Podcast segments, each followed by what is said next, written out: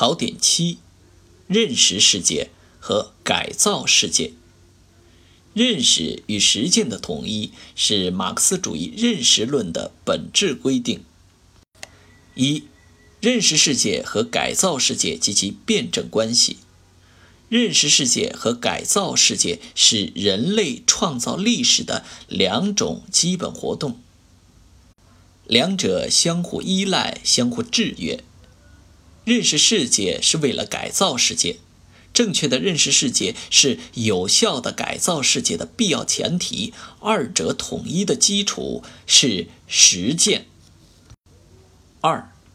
改造客观世界和改造主观世界及其辩证关系。改造客观世界和改造主观世界相辅相成、相互促进，缺一不可。三、认识世界和改造世界的过程是从必然走向自由的过程。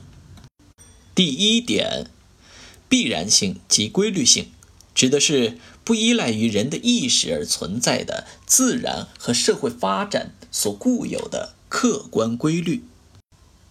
第二点，自由是对必然的认识和对客观世界的改造。自由是有条件的，一是认识条件，二是实践条件。第三点。认识必然，争取自由，是人类认识世界和改造世界的根本目标。由必然到自由，表现为人类不断的从必然王国走向自由王国的过程。四，一切从实际出发，实事求是。一切从实际出发是马克思主义认识论的根本要求。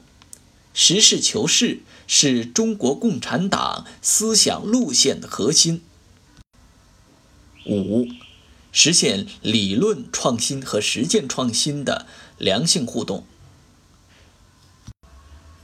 实践创新为理论创新提供不竭的动力源泉，理论创新为实践创新提供科学的行动指南。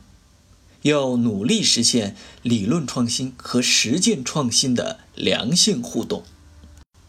拓展与点拨：一，对于人来说，客观必然性既不能摆脱或绕开，也不能废除或排除。人的活动要受到必然性的制约。客观必然性既是对人的自由的约束，又是人实现自由的根据。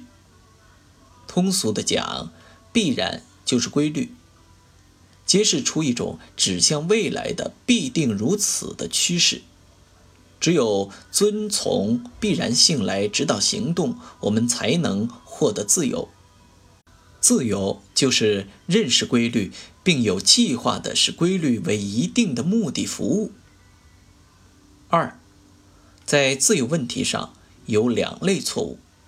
一是倡导消极的顺应自然、抹杀人类自由可能性的宿命论；二是否定客观必然性、强调人的意志或某种精神力量绝对自由的唯意志论。